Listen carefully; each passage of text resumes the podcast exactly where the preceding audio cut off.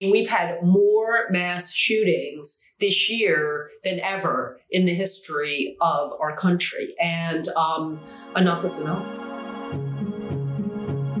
This is Under the Dome. On today's episode, reporter Danielle Battaglia interviews North Carolina Congresswoman Deborah Ross on gun control and immigration for the week of June 13, 2022. For the News and Observer, I'm Danielle Battaglia, your host for this week's episode of Under the Dome. It is June 13th, and I'm here with a very special guest today, Representative Deborah Ross. How are you doing? Thank you for being here. Oh, I'm thrilled to be with you, and I'm doing great. We did such a lot of work in Congress last week, important work, and happy to talk about it. I'm very excited to talk to you about it. I know the big topic here on Capitol Hill, and we are recording on Capitol Hill, is um, gun laws, especially with everything going on in Uvalde, Texas, and uh, with the shooting in Buffalo. And I wanted to kind of talk to you about that first, because that has been the overarching theme this week, I think. Um, can you tell me about what you guys are trying to accomplish with gun laws and what path forward there might be to make changes there? So um, the House passed let's see, there were seven articles in the omnibus um, gun bill and then a red flag law. Um, and there was a little bit of bipartisan support. So about 10 Republicans who voted for, um, for several of these. Uh, but they are very targeted approaches to preventing gun violence. As a matter of fact, the New York Times, um, a week ago Sunday did a front page article on four different changes to gun laws that could have prevented a series of mass shootings. So this was very targeted. Again, we did a red flag, a federal red flag law with funding for states that have red flag laws. And I know that Governor Cooper is pushing that in North Carolina. Even the U.S. Senate is talking about that. But we did a red flag law that was um, Congresswoman Lucy McBath's bill. Um, I don't know if uh, your uh, listeners know, but her son died from gun violence. Um, and she has been an advocate for gun violence prevention. Um, we raised the age for getting um, certain kinds of rifles. Um, and right now, you have to be 21 to purchase a pistol, but you can get these rifles at age 18. Um, I just recently read in the News and Observer, Charlotte Observer, this great op ed from a guy who teaches rifle safety to teenagers that this is absolutely the way to go to raise the age to 21 because so many of the people who uh, commit these gun violence acts are under the age of 21 and they use um, either an assault rifle or some kind of heavy magazine. Um, we codified, which means turned into law, the Trump regulation on bump stocks so, you know, this was something that President Trump did on his own. Well, now, you know, if the if the Senate takes up the House bill, we will have the bump stock. We also dealt with trafficking of firearms because we have a patchwork of laws about that.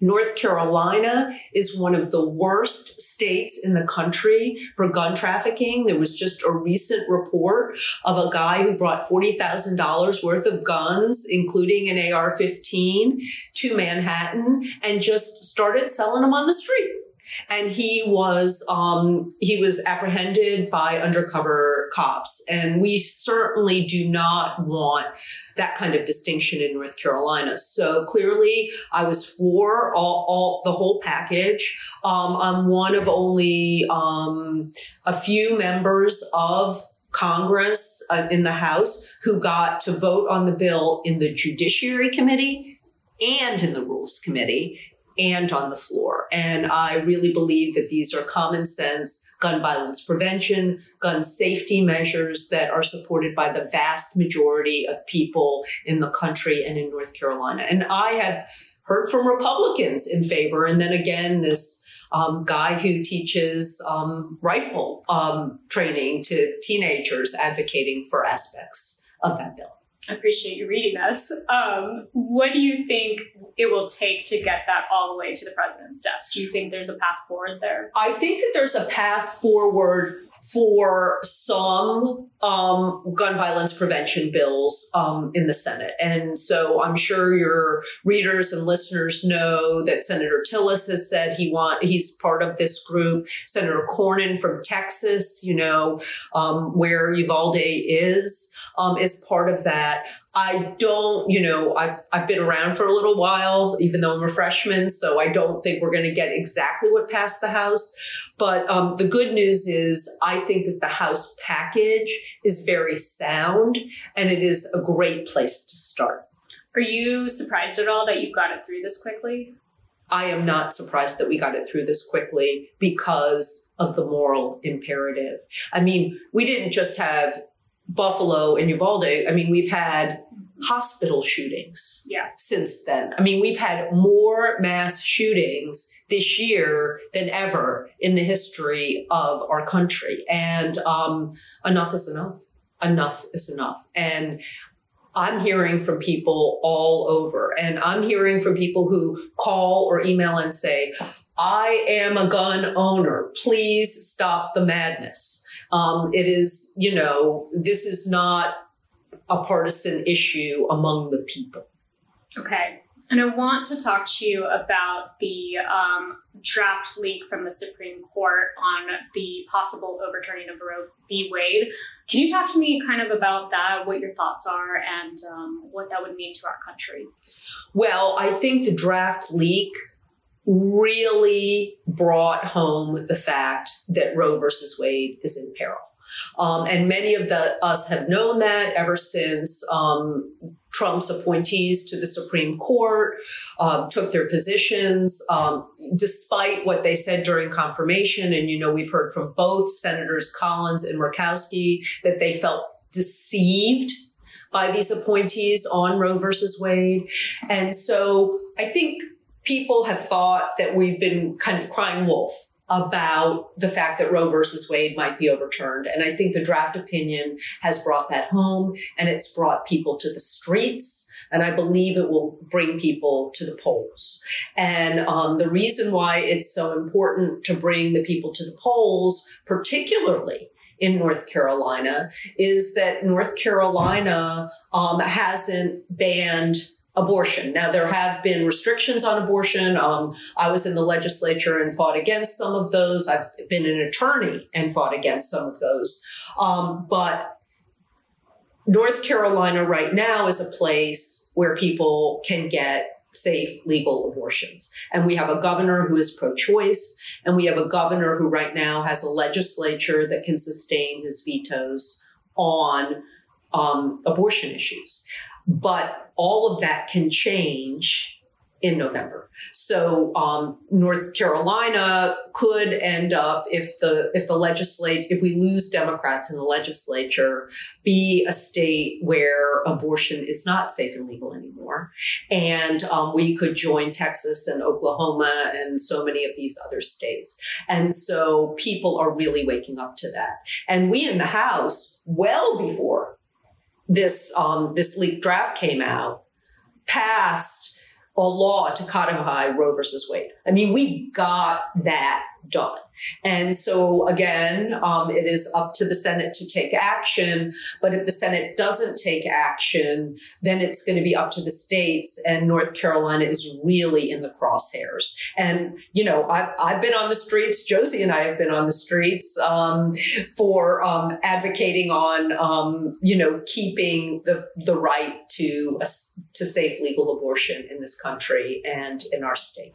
And Josie is your spokeswoman who's sitting next to me right now. Right. Josie, I'm sorry for not clarifying that for your listeners. She wore a great RBG uh, t shirt, and uh, lots of people took her picture. oh, nice.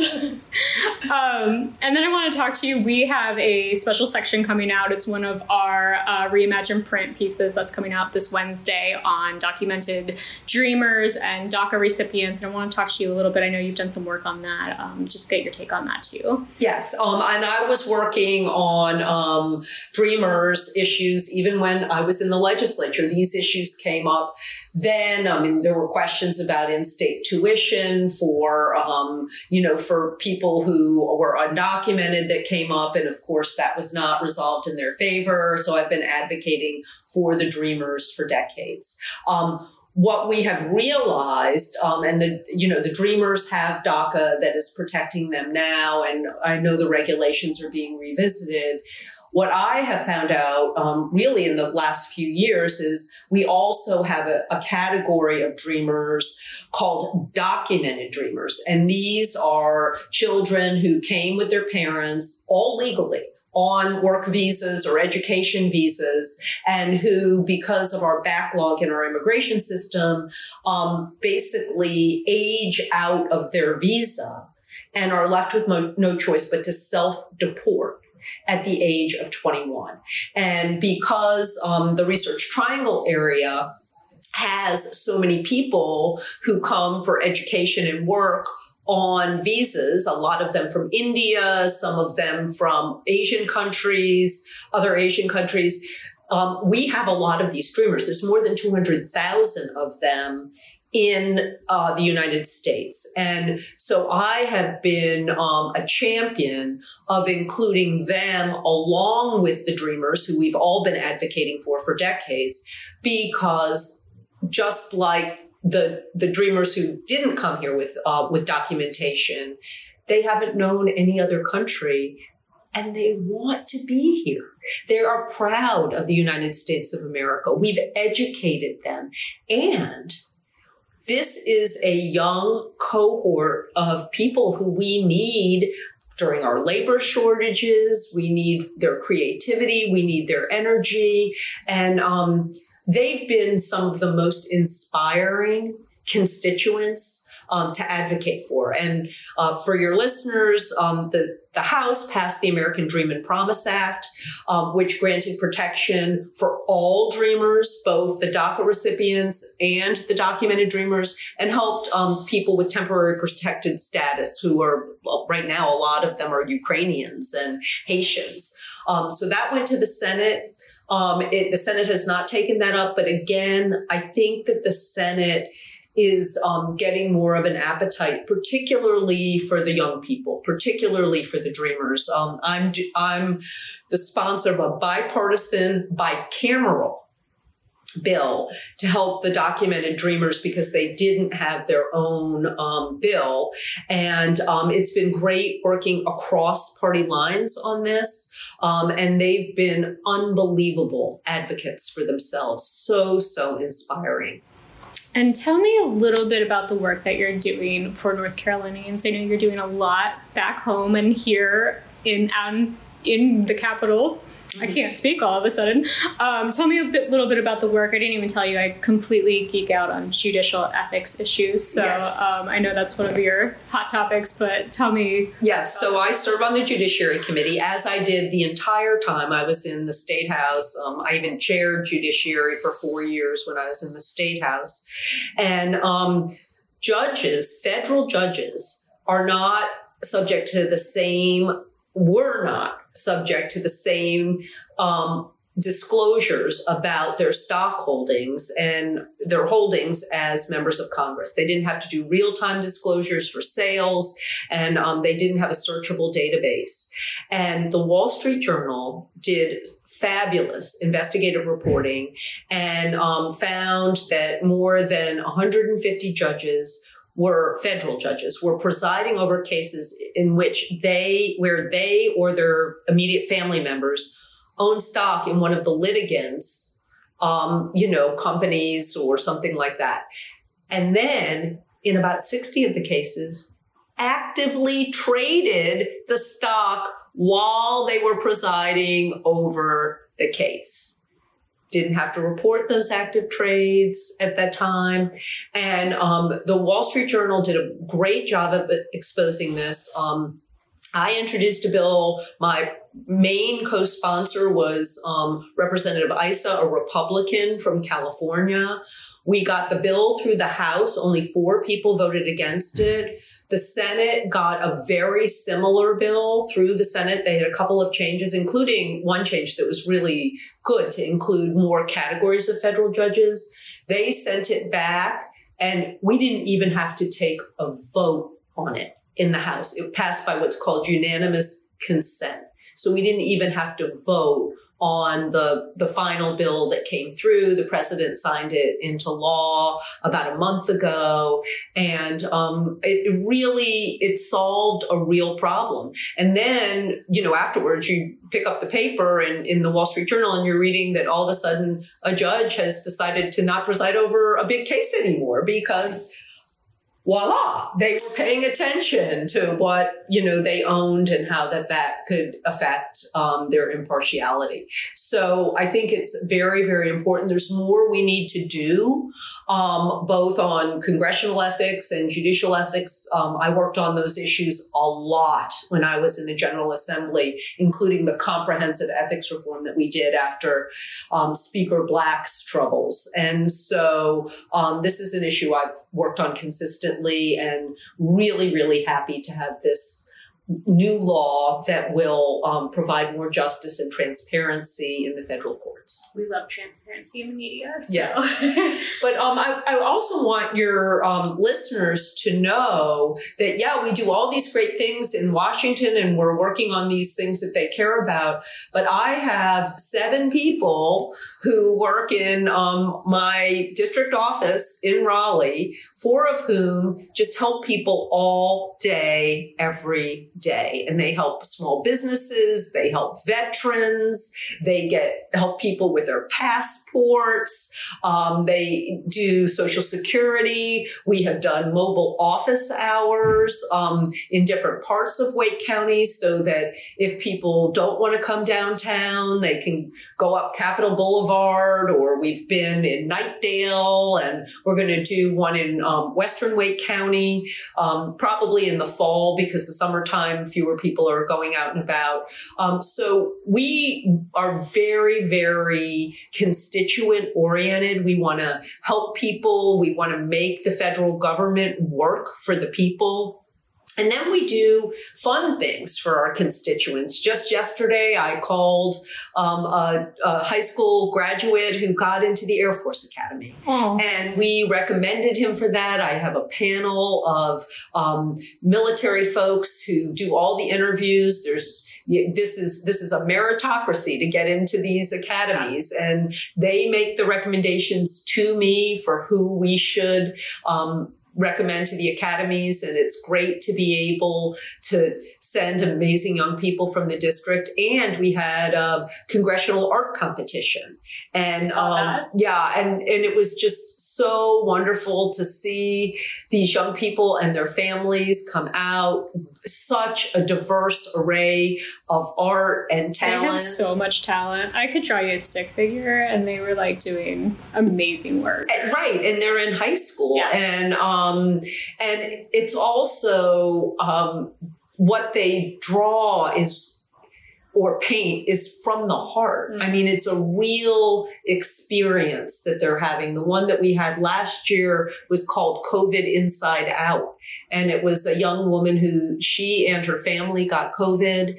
And, um, but she turned her art into kind of like, it was like a coat of many colors that was her inside, um, you know, reaction to COVID and just unbelievable the creativity. And that, that's just so inspiring. And my staff loves to connect to the people of the district and serve the people of the district. And I'm just so proud of the work that they're doing.